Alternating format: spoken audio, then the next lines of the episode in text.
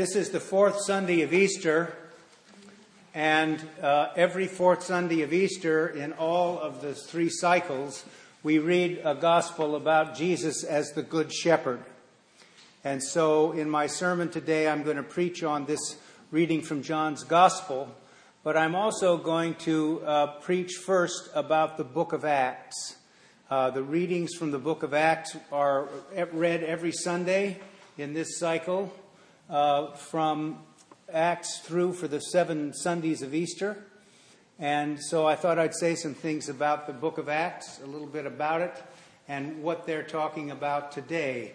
The nature of the messianic community as it now seeks to be faithful to uh, the power of the resurrection and the transformative life that Jesus has brought to those who believe in him.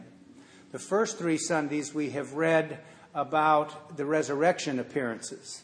And now we're going to be reading about in the history of salvation how that gets appropriated by Christian people and how it uh, should affect uh, the way in which they live. How then must we live is what the next three or four weeks uh, are going to be about. The book of Acts is volume two of Luke.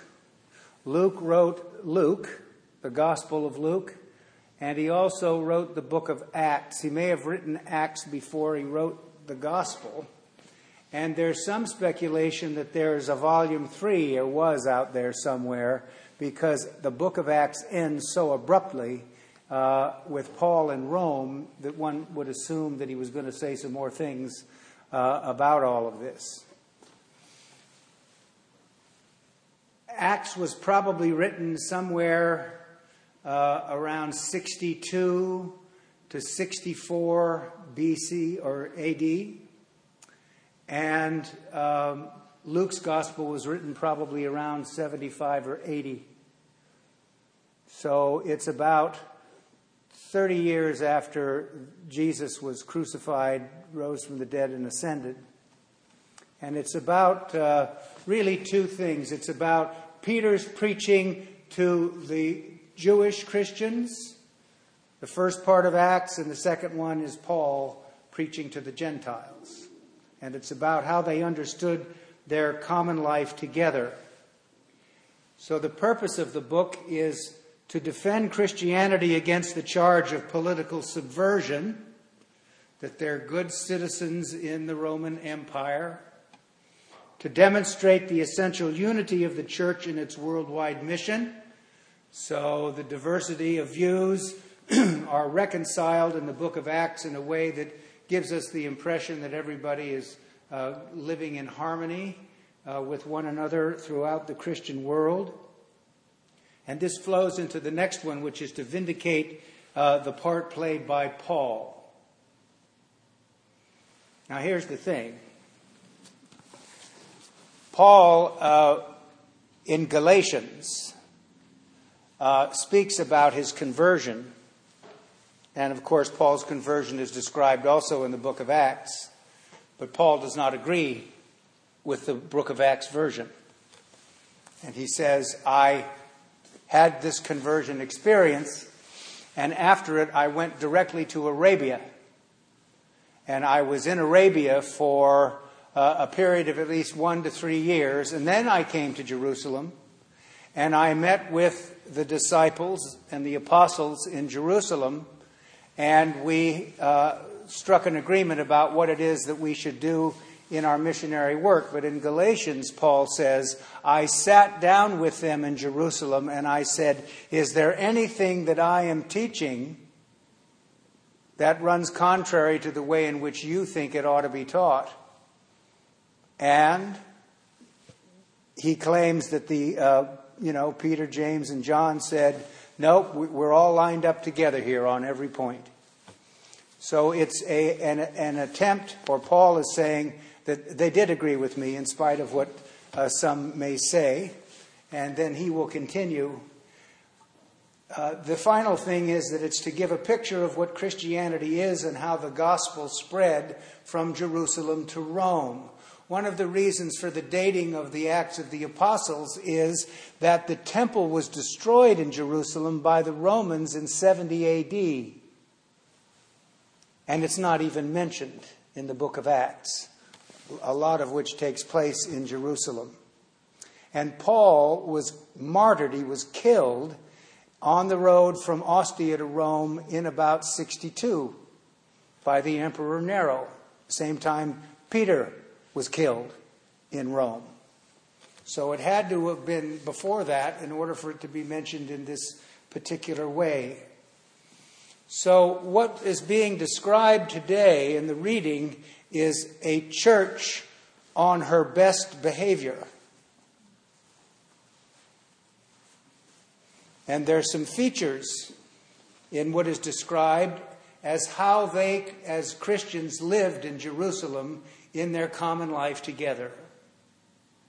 The first is that uh, the community absorbed, uh, was absorbed in religious teachings. They were learning about the tradition with a capital T so that it would enable them, when they commended their greatest place of safety and assurance in Jesus Christ, they would be able to give them some idea of how this flowed out of the grand narrative. See, the New Testament writers believed that Jesus was the fulfillment of the grand narrative that they knew about that was from Genesis up to the present moment. And so they were concerned to say, how do we convey this uh, to people? Even prior to the writing of the scriptures. Remember, I say over and over again, the church is prior to the scriptures. The church wrote the scriptures.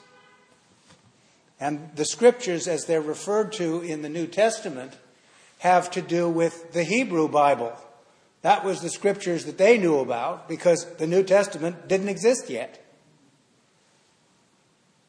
So they're writing about absorbing themselves in religious teaching they had regular fellowship in social and religious settings, so that has something to do with um, a community life together of worship and prayer.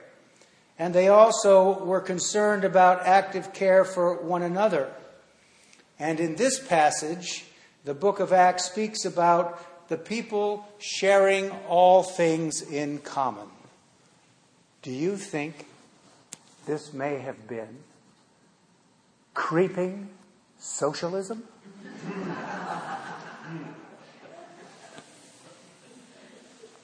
There's been a lot of talk about creeping socialism in the last four or five years in this country. I don't know, you know, what goes around comes around. We're talking about that before, and then here it, here it comes again. Primitive communism in the book of Acts. God forbid. You know? You do need to know this so that it, it puts uh, some, some balance into this. We're reading this account in the book of Acts about what, how the Jerusalem church acted, and the Jerusalem church then was the, you know, the center. But we have no idea how other Christian communities uh, arranged themselves, although we do know this.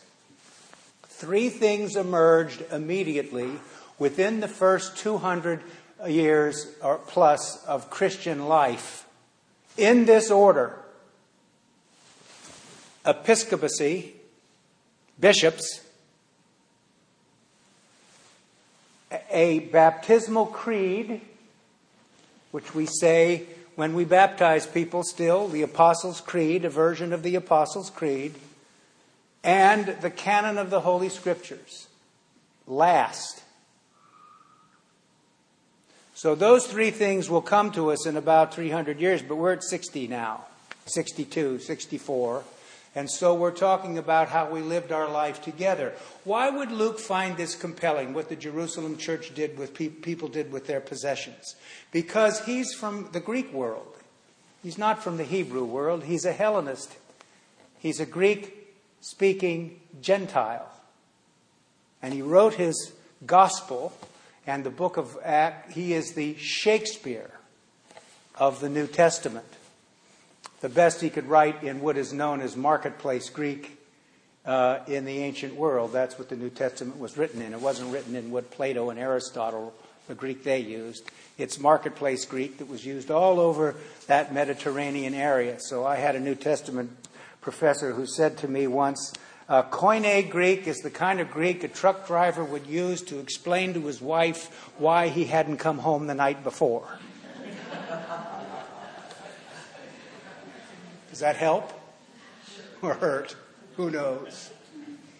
But they had an understanding of a common life. And in the Hellenistic literature, the poetry, the proverbs, the, the uh, uh, things that were part of their culture, there's one that we have found that says, For friends, all things are common. Which means, of course, that this is a story about the generous impulse that Christian people practice. And the call that, we, that is on to all of us to be generous, to be willing to extend, and to understand those kinds of things, and maybe to accept the reality that none of us own anything. We're to, we have stewardship over what it is we own. And therefore, we must be careful. One of the things that we discover in reading the Old Testament is that the world is created in such a way as to put us in the center, but also to vest us with enormous responsibility to have stewardship for the creation. And we have got that wrong often, you know.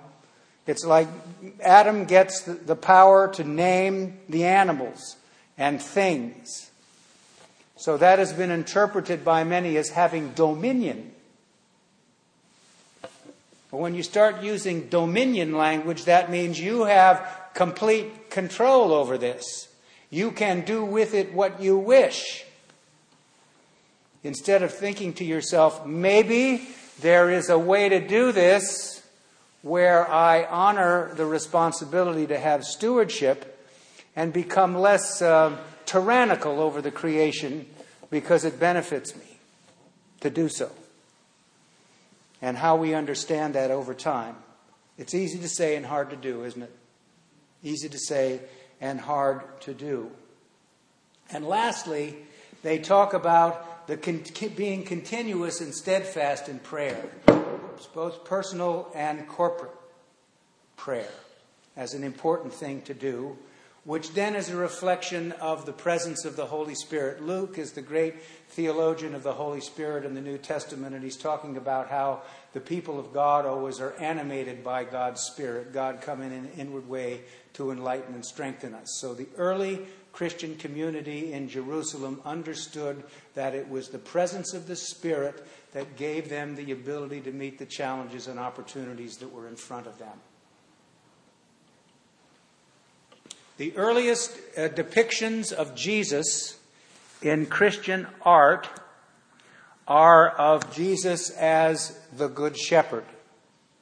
And if you travel to places well, like Italy, if you go to Ravenna, you'll see these beautiful mosaics, and there are uh, a number of uh, portraits of Jesus carrying a sheep or a lamb around his shoulders. And we see that in other locations uh, in Europe where that is the earliest form of Jesus. The earliest mosaic of Jesus, though, that exists, I got to see when I was a student in Rome, uh, underneath uh, St. Peter, uh, the altar, the high altar at St. Peter's Basilica. You had to get down on your hands and knees and stick your head in a hole and turn and look up like this. And it's a fragmentary mosaic of Jesus as Apollo, or maybe Elijah in a chariot going up, you know. But for the most part, it is that Jesus is the Good Shepherd. The earliest depiction we have of Jesus on a cross dates from the fifth century, the 400s. When I was a student there, I stayed in a pensione right across the street from the circus where Ben Hur has his chariot race in the movie. And right next to the circus is a fourth century church called Santa Sabina. And Santa Sabina has these very old wooden doors, and on a panel about this large is Jesus on the cross. It's the first one not earlier than that. We might reflect some other time, maybe in Episcopalian 101. Why did things change? What was the reason for the change? Because that's something that's important to reflect on. But Jesus, as the Good Shepherd, is something that's important. Chapter 10, verses 1 through 10, we read today, was the uh, chapter that I had to translate from Greek into English when I was in seminary at my test. And I need to tell you that I made an absolute pig's breakfast out of it. So when I handed it in, you know, it's in class, so, you know, it gives you the, well, you have your own Greek New Testament. He said, turn to, and translate it into English for me. So when I finished the translation, I came up and I handed it to him, and he looked at it, and he says, You are taking Greek next semester, aren't you? I said, Oh, yes, Father Edwards, I'd planned to do that. I am, of course. It hurt doubly because if you're going to make a, a translation from the Greek New Testament, John's gospel is the dead simple one because he wrote like Greek as a second language for him, right? It was not really polished Greek, whereas Luke's Greek was fabulous. You know, it was it's really really good. So and also very hard and words in it that don't occur in a lot of other places. You know, people really have spent a lot of time studying the Bible. I have a book uh, that is a, a, book, a word book of the Greek New Testament that has every Greek word in the New Testament and how many times it occurs. So there's some places in some some books of the Bible that maybe have a Greek word that only occurs there once. So it requires people who are still bearing down and spending time because what happens is that even after you do that research, you begin to see that there are things that have been discovered that we didn't have before graffiti on walls, other writings from uh, other times that use that word. And then you begin to say, ah, this must be the way the word is used. You know? Monogenes only begotten, right? The word we use for only begotten son occurred very few times. So now we've found monogenes in other places, and we begin to say, oh, this is how it's used. So it seems to be fairly reasonable to um, understand that as God's special son. And that's how we might translate it and understand it. Now, here's the thing in this reading today, Ernest uh, Cockrell said at the sermon discussion, I should have said this then, and he said it afterwards, and I'm grateful to him. The way in which sheep are herded in the Middle East are not the way we herd sheep in the West. I worked on a cattle ranch for two summers when I was a teenager up near Bishop. And every once in a while, when we were driving the cattle, uh, there'd be some Basque shepherds who would be like on the hills with the sheep and so forth, and they'd be herding, herding the sheep. And that meant that they were behind the sheep with a dog driving the sheep. They were herd, herding the sheep. And in the Middle East, even to this day, the shepherd leads the sheep. So when Jesus speaking, they hear my voice and they follow me, it's the image, agricultural image of the people who heard that. Oh, yes, because that's what a shepherd does lead the sheep out, not drive the sheep or herd the sheep. And they usually work in twos, so that means one shepherd leads his flock, and then there's a shepherd right behind him leading his flock. So any of the sheep in the rear kind of get out of hand, he can tell the shepherd up front that you need to get your sheep organized here because they're, they're coming apart a little bit. So you need to do something about that. So Jesus speaks about how people hear his voice and what that might mean and how important it is. But there's also a lot of language in this reading from John's Gospel and other places which does not sound very inclusive. You know, nobody comes to the Father except through me. I am the door of the sheep. You must come through me. All of those kinds of things. I am the way, the truth, and the life. No one comes to the Father except through me. So, you know, you can get yourself in a twist about that because it seems pretty rigorous. Some don't mind, but many do. And for many, that kind of conversation, or at least emphasized conversation, could be a deal breaker. For me, David Breuer, Jesus is the way, the truth, and the life. And I believe that. And I would wish to be able to have the courage to commend to other people my greatest place of safety and assurance. But insisting upon absolute belief in those rather rigorous passages may not be the best plan. Dr. John Macquarrie, who was the Lady Margaret Professor of Divinity at Oxford when I was in seminary, uh, wrote a book called The Principles of Christian Theology. And he said this about the issue of the uniqueness of Jesus Christ and how we might understand it. I would have to say that the word unique is not helpful in discussing the place of Jesus Christ. Not only Jesus Christ, but every person is unique. And therefore, so is Muhammad and so is Gautama Buddha. In place of the words rejected, unique, final, absolute, I shall use the expression definitive for Jesus Christ as understood in the Christian faith. He is definitive in the sense that for Christians, he defines in normative fashion both the nature of humanity, which he has brought to a new level. Let me just say something about that before I finish reading this. Uh, for the early Christians, the book of Acts Christians and so forth, Jesus for them, and certainly for the eyewitnesses, Jesus was the new model of the human being. And what they were seeking to be part of is that renewed humanity, not some other disembodied place, but to be God's people in the world. In that YouTube video I talk about all the time with N.T. Wright and Sean Kelly and Jay Harris, Sean Kelly says, he's a philosopher, he said, you know, uh, everybody, a lot of uh, people like to say, oh, well, you know, all these stories in the New Testament, there are a lot of them are just like, you know, the stories of the Greek gods and uh, all of this sort of thing. And we, it's really very much like ancient historiography and uh, so forth. But he said, here's the difference. The stories in the Greek uh, in Greek history about all the gods in the pantheon, they sometimes come down to earth.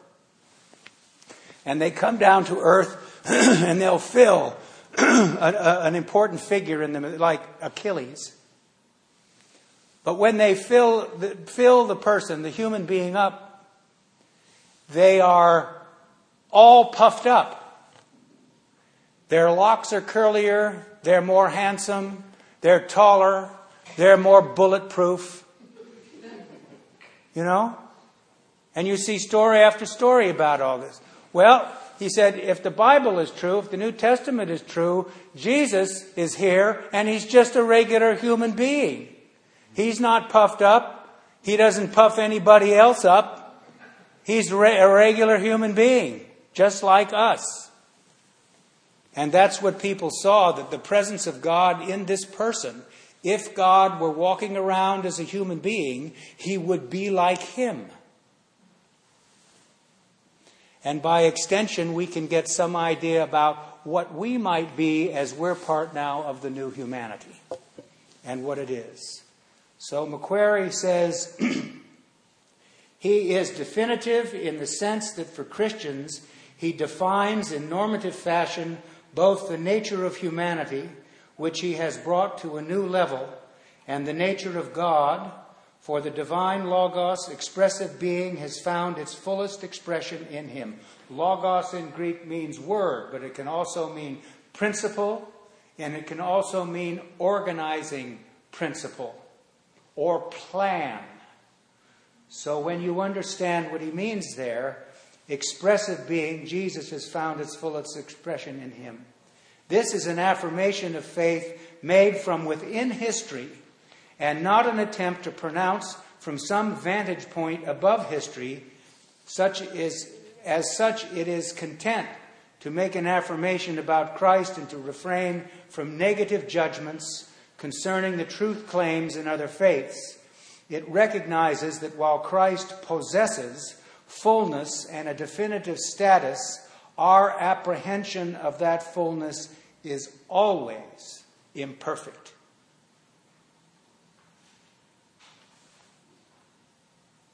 Now, at the conclusion of today's gospel, Jesus says, I came that they may have life and have it more abundantly. And it, that means, in one sense, uh, the willingness to live a life of intention, like the people in the book of Acts. And to say, these things that we're doing allow us to perceive and understand the true nature of the abundant life, what it's really like. And if we do these things, we find not only do we achieve some species of internal serenity, emotionally, spiritually, and mentally, but we also feel strengthened and more equipped to meet the challenges and the opportunities in front of us. So this week, give thanks for the great shepherd of the sheep who knows each of us by name and unconditionally loves, forgives, and accepts us. If that isn't an Easter message, I don't know what is. Amen.